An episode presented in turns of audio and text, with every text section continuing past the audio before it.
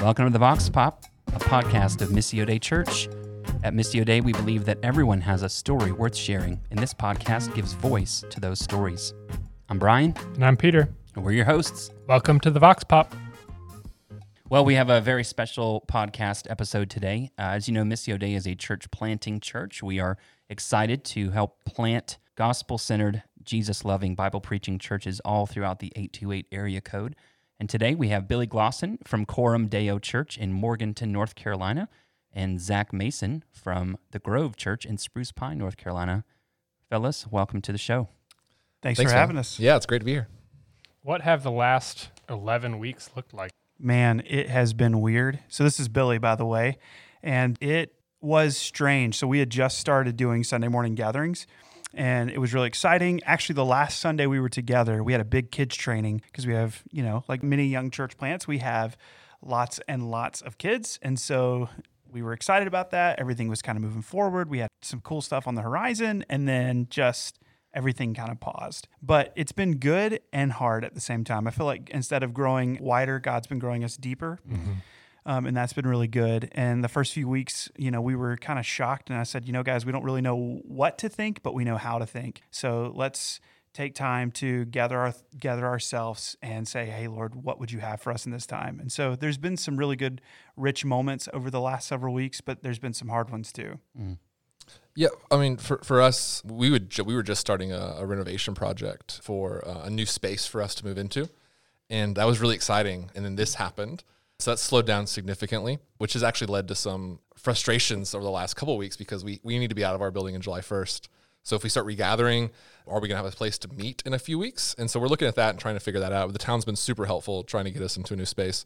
So so that's been hard, but really our, our church has shined in, in a particular area during the last 11 weeks. We we've really poured into our just community volunteerism, and so we've been supporting our community. We we uh, partnering with a local restaurant. We were giving out over 100 meals a week to some local mobile home parks over the weekend, and so it's been amazing, just door to door, gloves, masks, the whole thing, or at least hand sanitizer and gloves. Passing out meals to, to students who who wouldn't be getting meals. The, the schools are passing them out Monday through Friday, but we're trying to fill in the gaps for the weekend, and then also we have a, a group of men who have just been going helping people fix their roofs and and, and some uh, some shut-ins and widows trying to fix some things in their house during this time trying to keep social distancing and, and doing all that because we want to respect and love people but because people are at home more a lot of our men have used that time to go out and do more volunteer and, and help people in different Yeah. ways uh, where they couldn't while they were at work monday through friday so that's been pretty cool It's fantastic. Can we get a scale of how old your churches are?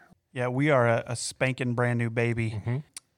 So brand spanking new baby. Wow, that was something. All right, so yeah, we we are we are pretty new. I moved here in the middle of 2018. So I grew up here and then lived in Missouri for a number of years, served at a church there, and then came back um, with my wife. And then we took kind of the first, I'd say, six months or so to get our feet under us. Then spent most of 2019 building our core team, gathering, getting ready. And so 2020 was really like our big rollout. And yeah, so we're pretty new.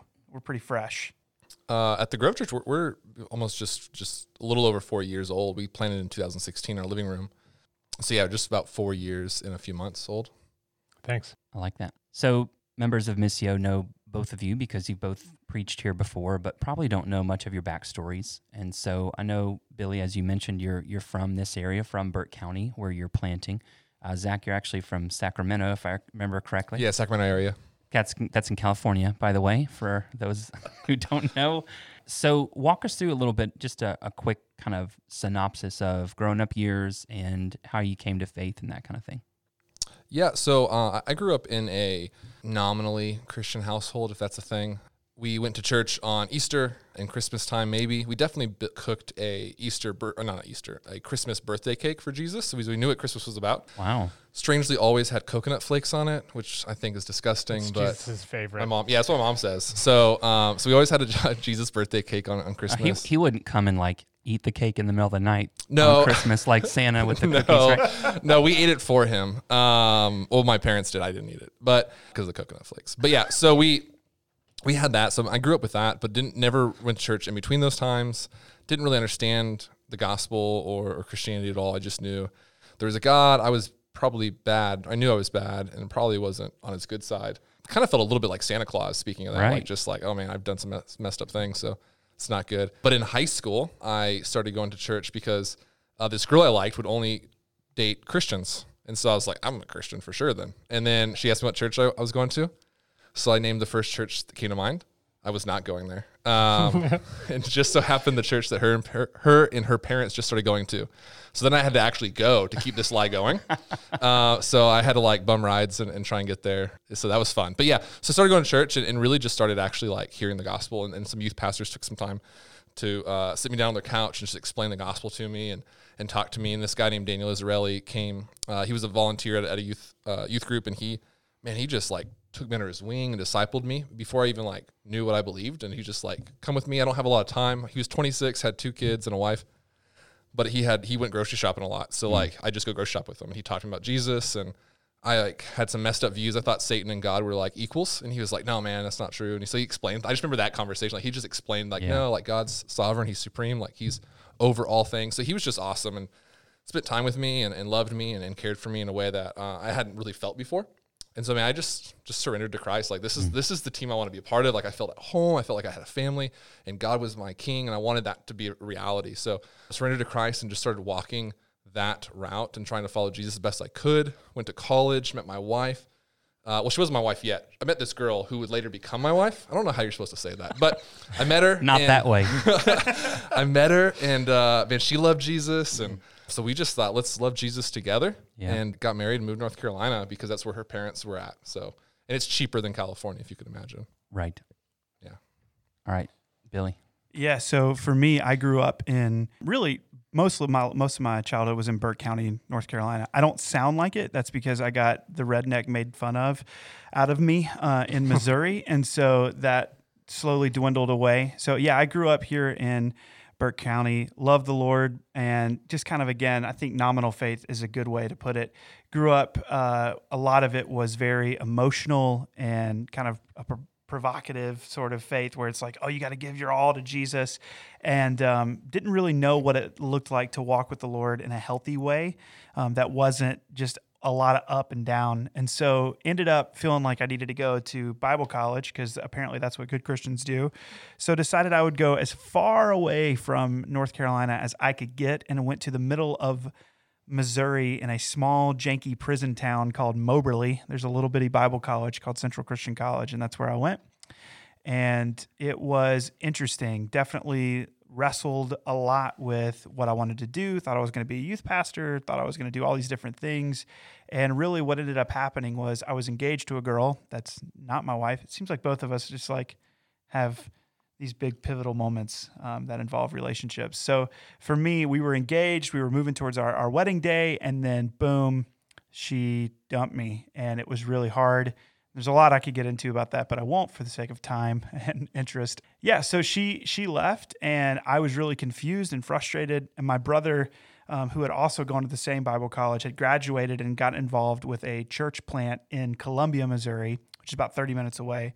He said, "Hey, man, why don't you come to church with me?" I was not interested, and I went, and it was in going that I just absolutely fell in love with the local church. I saw the difference between what it looked like to kind of have this I don't even know how to describe it really roller coaster relationship with Jesus to having an actual relationship where there's daily presence and it's not only in the word but it's also in, in his people. And just fell in love with this idea of seeing a good gospel centered church being planted elsewhere. And originally had this idea that I was going to go to New England and then coming back home to North Carolina felt really drawn towards North Carolina and thought oh well I don't want to go to Burke County I'll go to Asheville that didn't happen of course. yeah, Asheville's cooler, right? At least that's what I thought. And then, uh, yeah, God just softened my heart more and more through uh, actually your prodding, Brian, and some other folks as well, just to consider Morganton and uh, Burke County and fell in love with the area. Me and my wife both did. And so we moved here with a desire to see a healthy gospel centered church in Burke County. Can y'all speak more about that calling? How did you know when when God was tugging on your heart? How did you know that that tugging was for planting a church rather than joining an existing church or Yeah, because because Zach, you didn't come back I mean, you didn't come to North Carolina with the thought of planting a church originally, did you? No, not really. I, I kind of I'd always thought like I, wa- I I knew I was wanted to be a ministry. Um, church planting sounded awesome, but I never like had that. I'm definitely I didn't come to North Carolina with like the desire like we're gonna plant North Carolina. It was just, man, I'm 18 years old, married. I need a place to live. You know, uh, and North Carolina's cheaper. So, uh, no, but I mean, really after um, after my like just conversion, I just knew that like Daniel uh, Israeli, the guy who discipled me, just played such a pivotal role. I wanted to do that to others.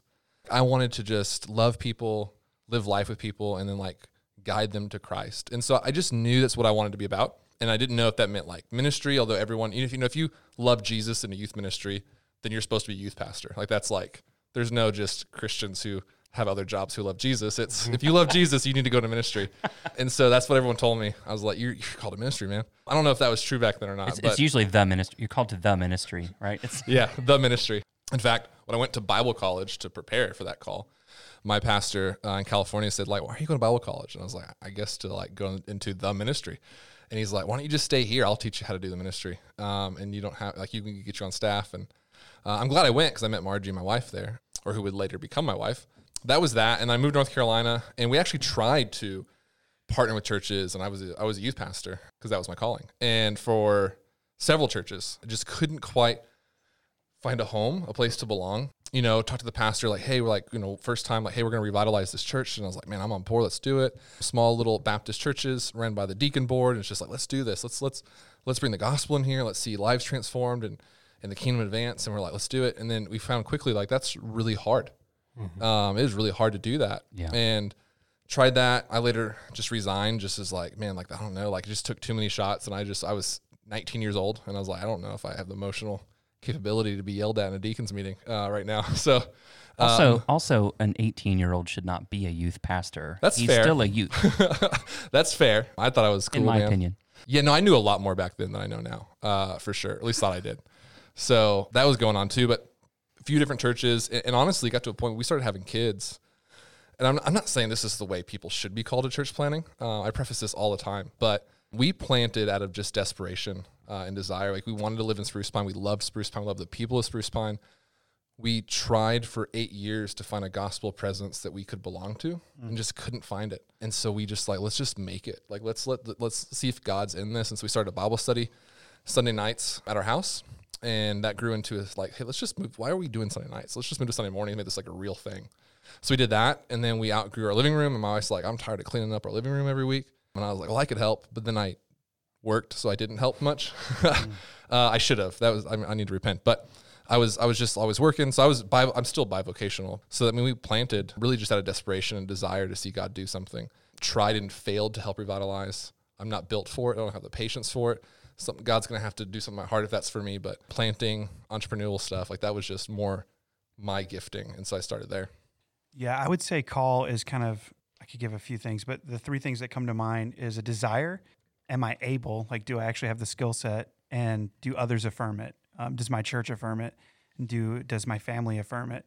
And so I, I actually like that Zach and I are here because we have such different stories. Um, so mine is very different, where I felt this desire to to plant, but I wasn't sure that I had the skill set. So I went ahead and did an internship um, with that church, which was Karis Church, which is also a part of the same church planting network that Coram Deo and actually all of us are a part of, Yep. uh, the Grove and Missio Dei, Acts 29. And so sat and learned under them for two years. That church uh, planting internship turned into a church planting residency that lasted a couple years.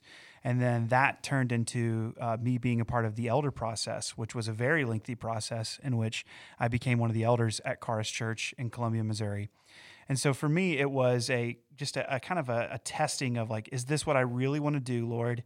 Um, am I skilled to do this? Like, am I qualified to do this? And does my family and my my support system, my church, believe in me and think that I should do this? And when all of those boxes were checked, that's when we started making the steps towards moving here to do that. And so I would say it's it's different with church planting than maybe your average pastor who goes to seminary, comes out, looks for a job is.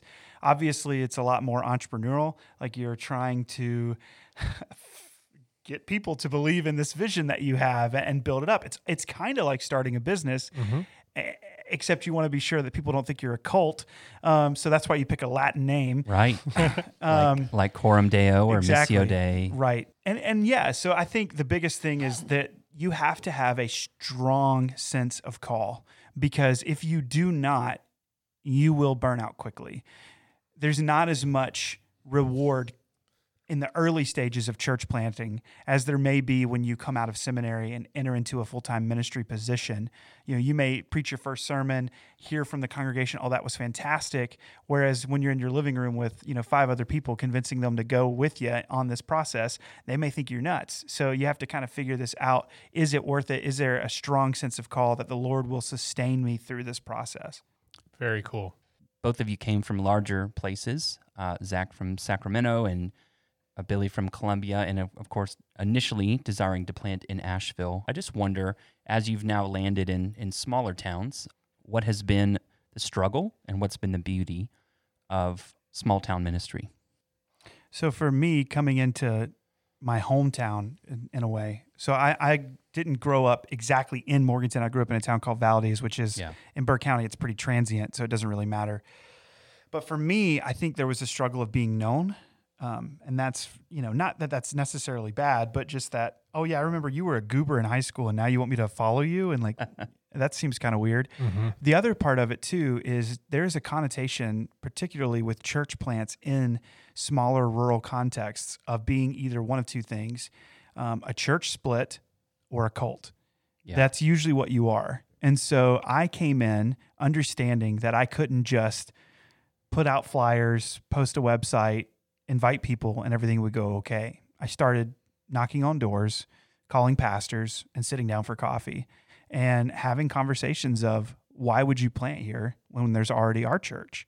And what does that mean? And, and talking about how new churches are the best at reaching new residents and unbelievers and just having really good conversations.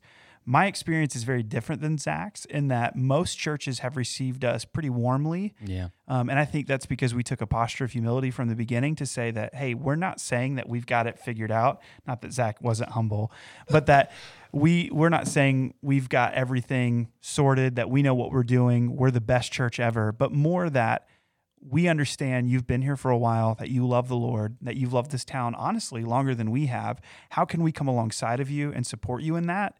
And how can we work together to see the gospel advanced here? And so that was really good for us. I would say some of the struggles, though, are still just this idea of baggage that churches carry in small towns. People have relationships. Um, even if people desire to go to church, well, they can't come to your church because, well, my granny would be mad at me for not going to her church Oh yeah. some of that's definitely still there. Um, I think some of it is still just the baggage of the South in general, just this you know moralistic therapeutic deism of I do good, ergo God is pleased with me. That's huge and prevalent, and so a lot of people think as long as I show up to church occasionally and I don't swear too much and I'm a pretty good guy, me and God are good. And, and that's not necessarily the case, you know, Right. and, and what we see that God desires to be with us, dwell among his people. And yeah, that's been our, our experience. What about you? I mean, almost the exact opposite of yours. No, uh, I love that we're here together because we do have different stories, and I think Billy's is probably more normative than mine, like calling wise and stuff like that. But man, when when we planted, the biggest struggle was just the loneliness. Yeah. Uh, man, we were just the uh, lonely. We were not received well by other churches, and part of it's probably because I'm young and arrogant, um, or at least was, and that's only four years ago, so maybe I still am. I don't know, but we just like I- I, tried to build relationships and to, to meet with pastors, and just wasn't received super well.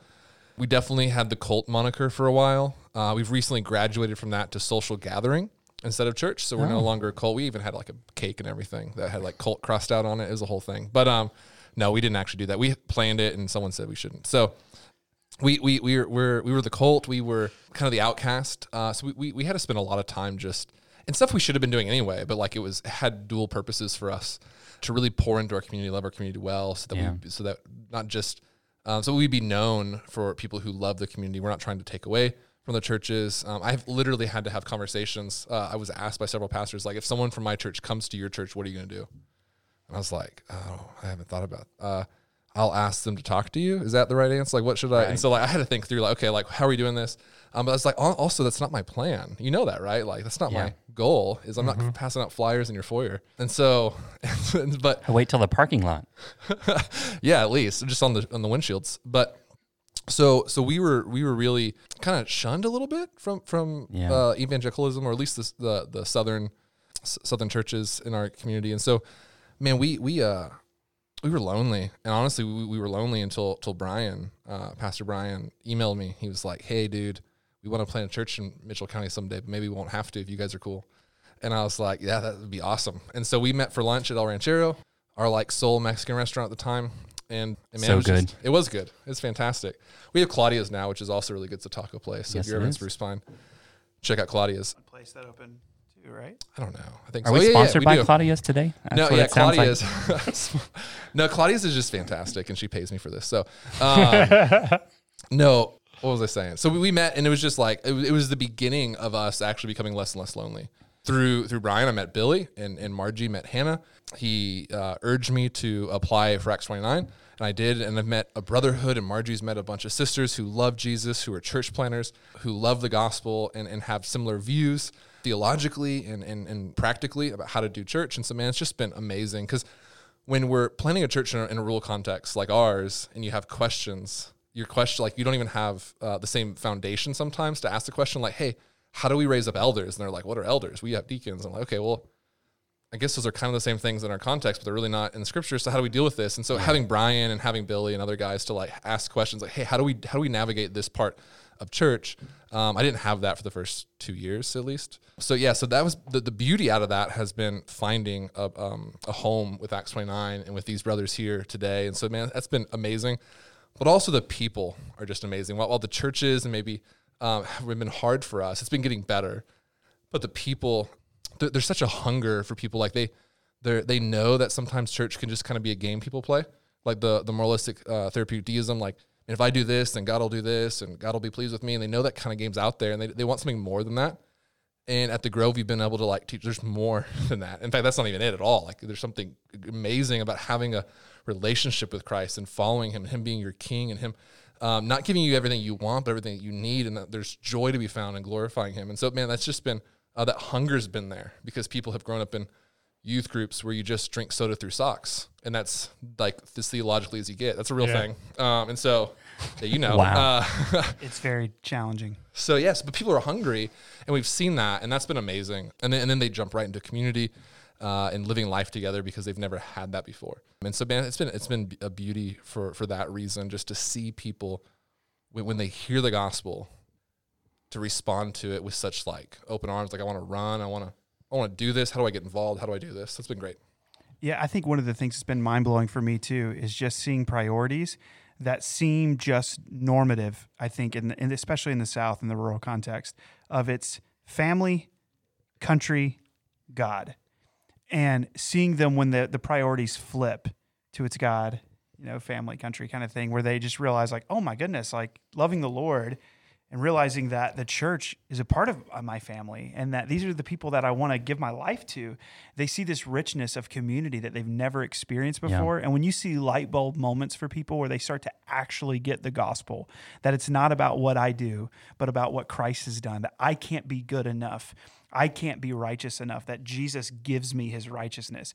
Those light bulb moments are massive for people who've grown up just immersed in this kitschy Christianity and they're realizing, man, maybe I don't actually know Jesus and maybe I don't really know the gospel. It's a really amazing thing. And then one of the things you said too, Zach, that blew my mind too, is that people are not used to having a reverence for other churches. They're used to kind of this competitive mentality.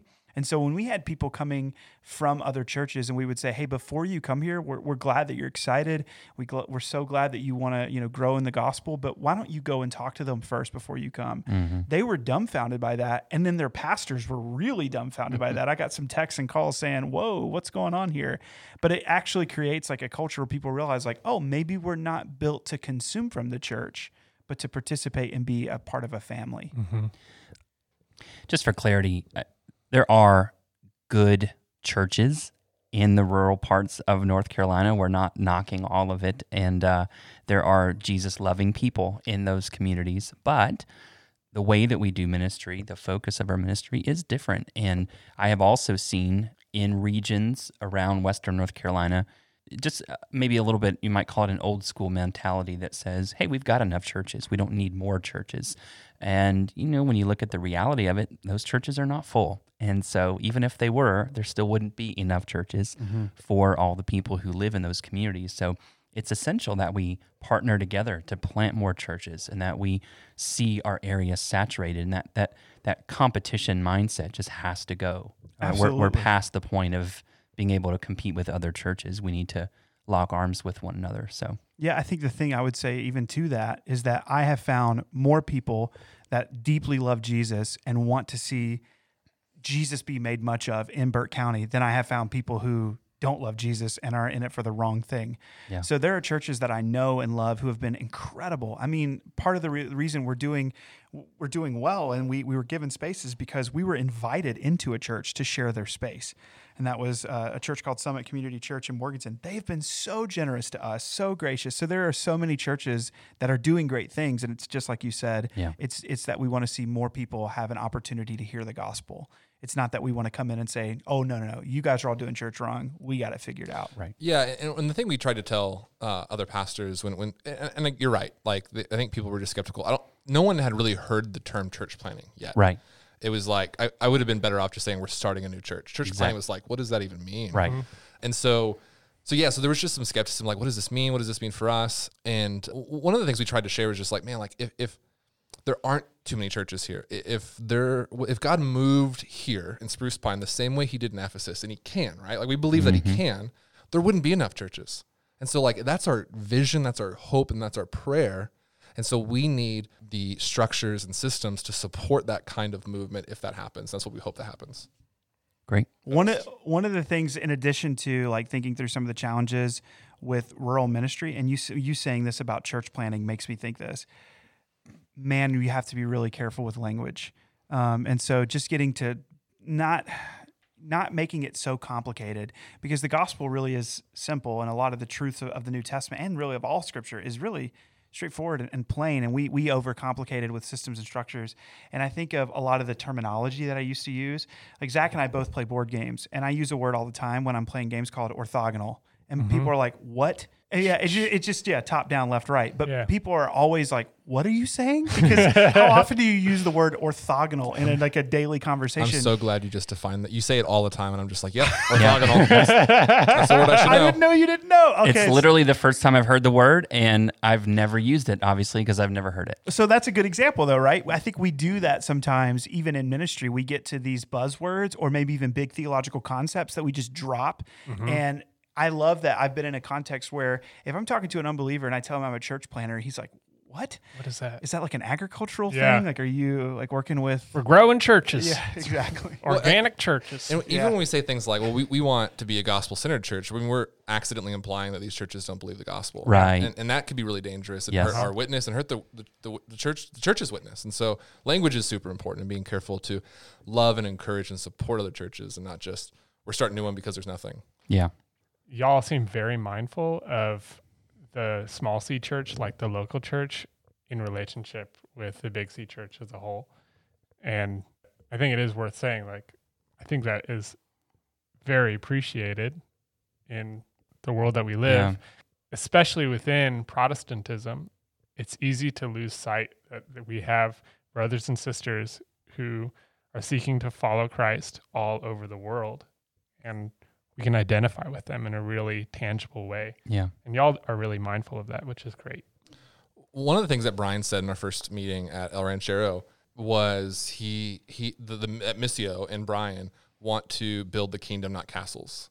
And I don't know if you stole it from someone. I, I've, I've stolen it from you. So, um, I mean, such a in, in that mindset uh, is incredible. And so we actually, and this is to brag about our church because our people, it's not me, but our people uh, have this vision too. Is that we we kind of serve three counties because of how rural we are. So so Mitchell County, um, and then we're right between Yancey and Avery, and we have members who come from all three of those counties, and all of them know that our goal is to plant a church in Yancey County, plant a church in Avery County, and to kick them out of our church in the name of the Lord to go back home to Yancey, to go back home to Avery, um, and love their communities well where they live.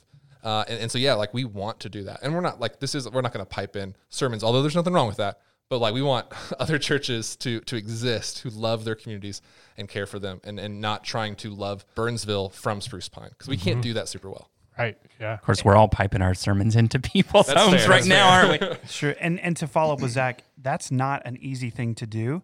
Yeah. So, you know, for me, we're thinking about Eastern Burke because we're in Western Burke. And um, man, we've got some some uh, some people I love deeply who I'm I'm friends with and care about who come to our, you know, our little plant in Morganton who are driving from Hickory. And it's it's a challenge to think of what it would look like to plant a church over there and kick them out. And the other reason I know it's hard is because I left.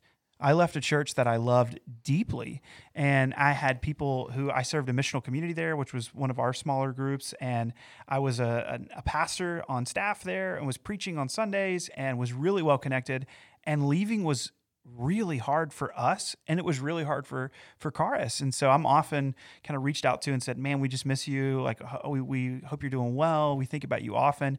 And there's this richness that that's that's right that's good like that's Yeah. what we see in the new testament that that we send out our best we commission them to go and take the gospel because it's not just enough that we have it here and that it's rich and it's beautiful we want to see the whole world saturated by the hope of jesus That's right. Amazing. I wanted to ask y'all about you mentioned Zach that you were bivocational.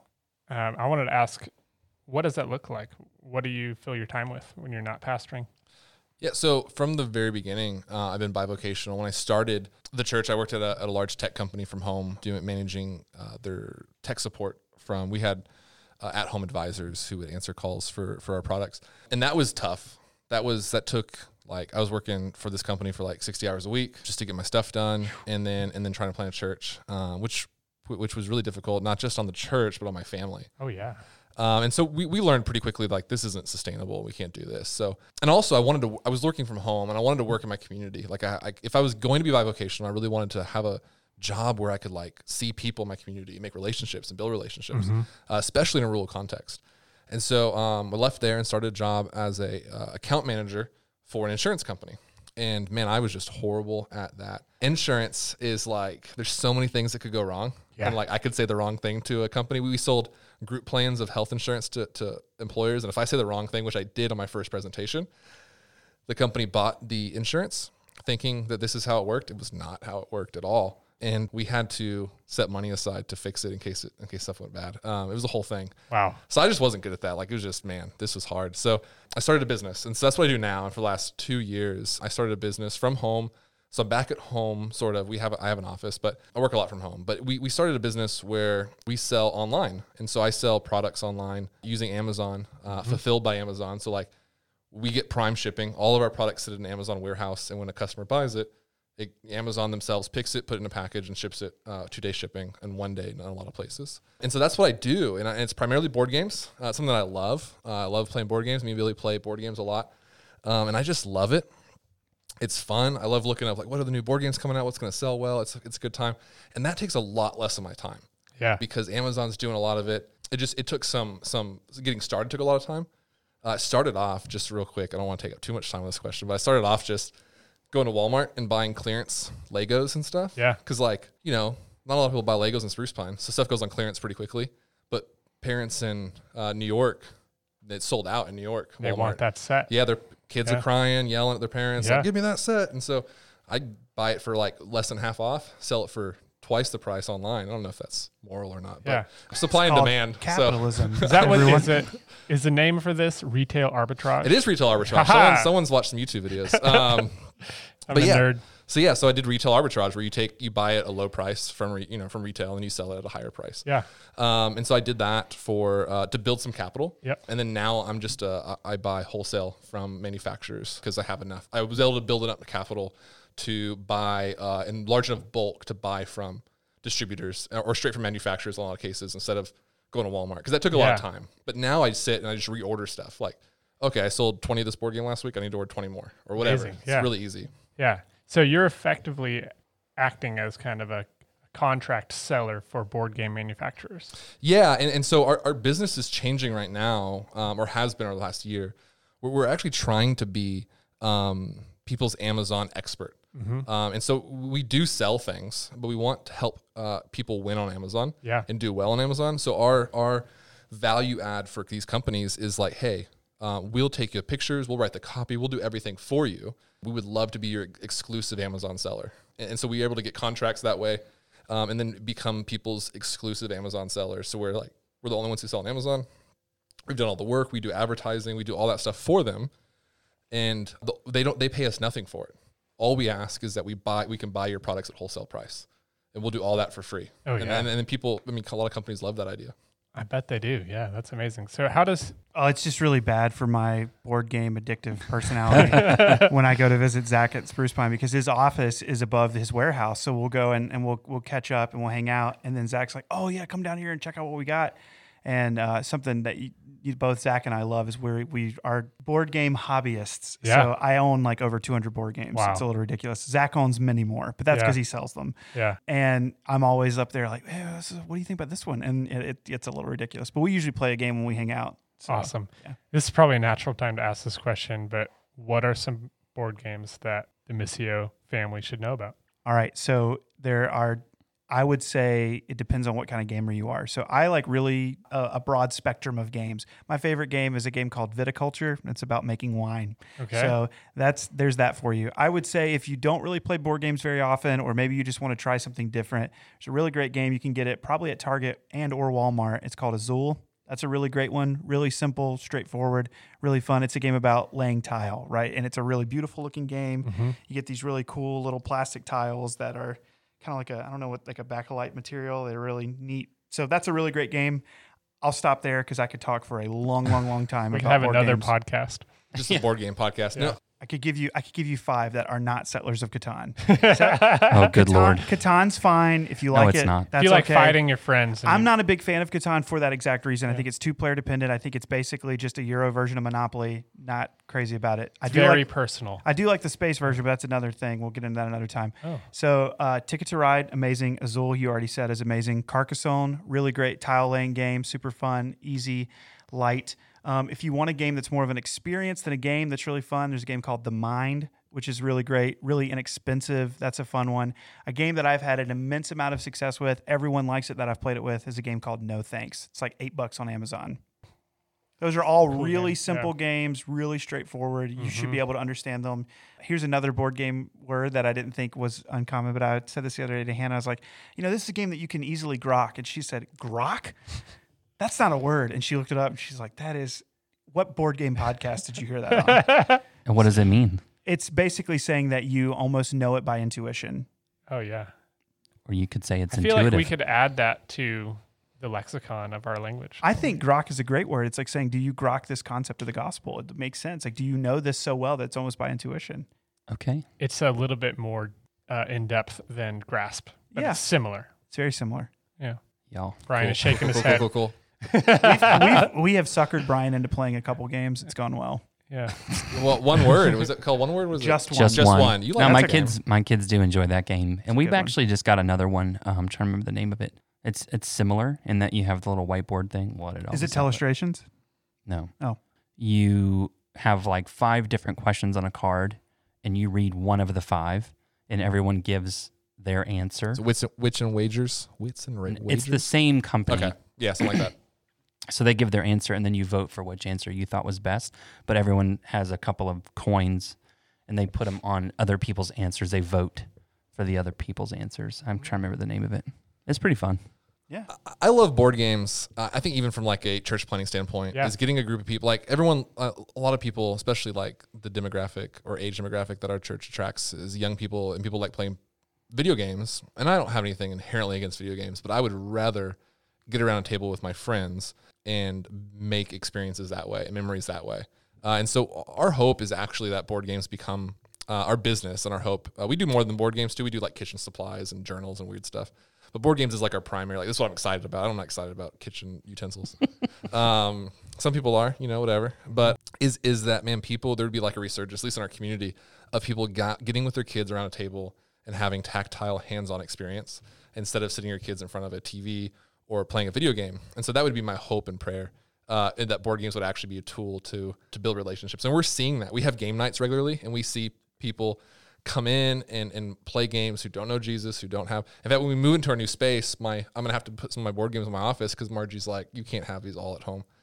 and so I was like, cool, we'll just have game nights at the church. And so we want to open up the church building. We're right downtown on Main Street, or one of our. We have two main streets. We're a weird town. I love it. Um, but we want to bring people in off the street, like, hey, come and play a game. And so we're gonna have different things all the time, and just getting people around a table, building relationships, making memories, having fun, and, and, and see where that goes. Yeah, that's actually been a big part about how we've been able to be hospitable is we've had regular game nights in our home where we're playing again really light fun games and then really heavy complex weird euro games that you wouldn't know about. And then there's, you know, I I play Dungeons and Dragons with a group of people. So that's a fun thing. Yeah, I know some people might be like that's too nerdy or You can weird. edit that out in post. right? it's it's great though. It's been amazing to just connect with so many people, and even during uh, quarantine, um, having friends who don't believe in Jesus reach out to me and be like, "Man, I miss hanging out with you. I miss playing games." Yeah, that's and we've, really cool. We found creative ways to like use Zoom, or there's a thing called Tabletop Simulator that we've used to play games to stay in touch and stay connected, and that's been really incredible. Fellas, I just am curious for the average church member, especially of the Missio family who maybe wasn't around when we planted. What what is one thing about church planting that maybe the regular average church member just doesn't understand? I mean, the first thing that comes to mind is that it is really difficult on the church planter's wife. Mm. that is Um, exactly what I was going to say. Yeah, there's just a lot of expectations on, I think, a pastor's wife in general, but I think with the added pressures of we have to get something started, there's just a lot on a church planter's wife that, you know, like, hey, like I know maybe in the beginning, my wife can be like everyone's friends because there's three of you guys. But when we start getting larger, some of those relationships are going to have to change for the Yeah. gospel to keep going forward. Um, and people don't, it's hard for people to, to realize that and to realize that as, as we grow, relationships will change for the sake of the gospel. Um, that I can't, I can't pastor all 100 people in our church. Um, and my wife can't be, you know, 50 women's best friends. Um, and so we're hoping that you guys would turn on each other and be each other's best friends. And as we keep moving forward and multiplying, that that would be seen. But that is so hard. And there are tons of people who get it, but it is something we have to teach. It's not intuitive. It, we don't, people don't grok it. Um, it's not. I don't know if you're good gonna edit later. Yeah, uh, it's not intuitive. But once you tell people like, hey, like, there's you know 50 of you, Yeah. um, and my wife just can't do it, and I don't want her to Yeah. because I want her home. I want to see her, you know, like, and so yeah. So d- once you teach it, I think people start to get it, but it's something people don't know unless you talk about it. Yeah. I would say, in addition to that, understanding that it is not the same as a pastor who accepts a position at a church when you're starting it. In the same way that if I start a coffee shop, you know, I, I really care about the product that I'm putting out there for people. I want you to like experience and enjoy it and like seeing you delight in a delicious cup of coffee is going to give me zeal.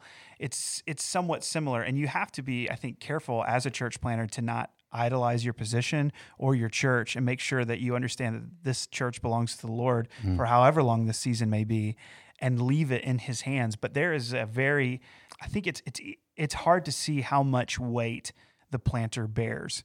Um, it's easy to kind of see on a surface, like, oh yeah, that Sunday service didn't go well, but there's probably a thousand different variables that that person's thinking about throughout the week of a complicated situation that they were dealing with to try and get this thing rolling. And there's this really difficult counseling situation on top of that, and all mm-hmm. these different variables that go in. And that is certainly the case with pastors of all varieties, but even it's more, I guess, magnified, intensified for the planter. And especially now, you know, everyone kind of thinks, oh, well, you don't have Sunday service. There's not really a whole lot to do. But for me, and I'm sure for you guys, I mean, the, the workload has seemed to exponentially increase. Yeah. Hannah, the so Hannah's my wife. The first week, she just came and talked to me and in a lot of love and grace and said, "You can't do this." And I said, "What do you mean?" She's like, "You're working like 80 hours. This is insane." Because immediately my in, my instinct was not that it's going to fall apart, but man, are our people okay? And Right. so I am zooming everyone. I'm like calling people. I'm producing content. We were doing daily morning uh, prayer, doing all this stuff, um, r- doing the sermon as well, trying to figure out how to live stream when I've never live streamed before. So I'm calling Zach, who's like got some complicated setup, and I'm like, just give me the plug and play. Um, so you know, all these different things. It, it was really tough, and just she said it, and then another guy in our church was like, "Dude, I love you. I'm so thankful for all the content. Stop it." All right. Well, it's been a joy to have you guys on. Uh, we're going to move into something we call the lightning round, which is just a, a rapid fire set of questions. And so uh, here we go. All right. Favorite local restaurant? I know y'all live in different places. Claudia's. I mean, we mentioned it a few times. Oh man, it is a two-way tie between Mountain Burrito, which is amazing, and Moondog Pizza. Seems like cheating, but I just get both and combine them. Favorite windows down music? Do you know what I mean by that? Like if you have the windows down, you're driving in your car. Yeah. I guess it just depends. Lately, I've been getting into some more, like maybe it's because I'm back in Burke County, but like uh, alt country stuff, like Tyler Childers and, and Yeah. stuff like that. That's what I've been getting into lately. I only roll my windows down and play music when I want to embarrass my children. So like Taylor Swift is usually something that's that's going on. Tay Tay. It used to be metal back in the day for me. Childhood nickname. Cheese it. Really? Because someone threw a cheese it at me. It's a whole thing. Someone threw Yeah. a cheese it at me one time. It hit my lip. The salt got in the cut, and I cried. Mm. That's. So they called me cheese it for years. It was a whole thing. There's I initially laughed because I didn't know how to respond. I didn't know. that's just, I'm I'm cool with it now. Yeah. But it got Good, because I'm going to call you Cheese It. Oh jeez. Three dollar bill, and I just think that was because people liked Beastie Boys and stuff like that, and they called me that. So yeah, that was it. That's the only nickname I can think of. Billy is a nickname of William, Yes. but I've never been called William ever. How about Billiam? Yes, Billiam. or Bilbo. I've gotten that a lot too. Mm, that makes sense. If you got switched into someone else's body, how would people know it's you? I'd say cool, cool, cool, cool, cool a lot, probably. Yeah, that would work for you. Yeah. uh, I don't know. Maybe I'd be well. See, it'd be a different body, so that wouldn't work. I don't know. Um, I was gonna say because I'd be gassy, but that's just because of me right now, who I am. I always blame it on whatever I've recently eaten. Yeah. Like, oh, it's because I ate vegetables. Oh, it's, I ate ice cream. I ate, Every food. yeah. I ate food, so I'm gassy. Too much coffee. I didn't eat food. Mm. Doesn't matter. yeah.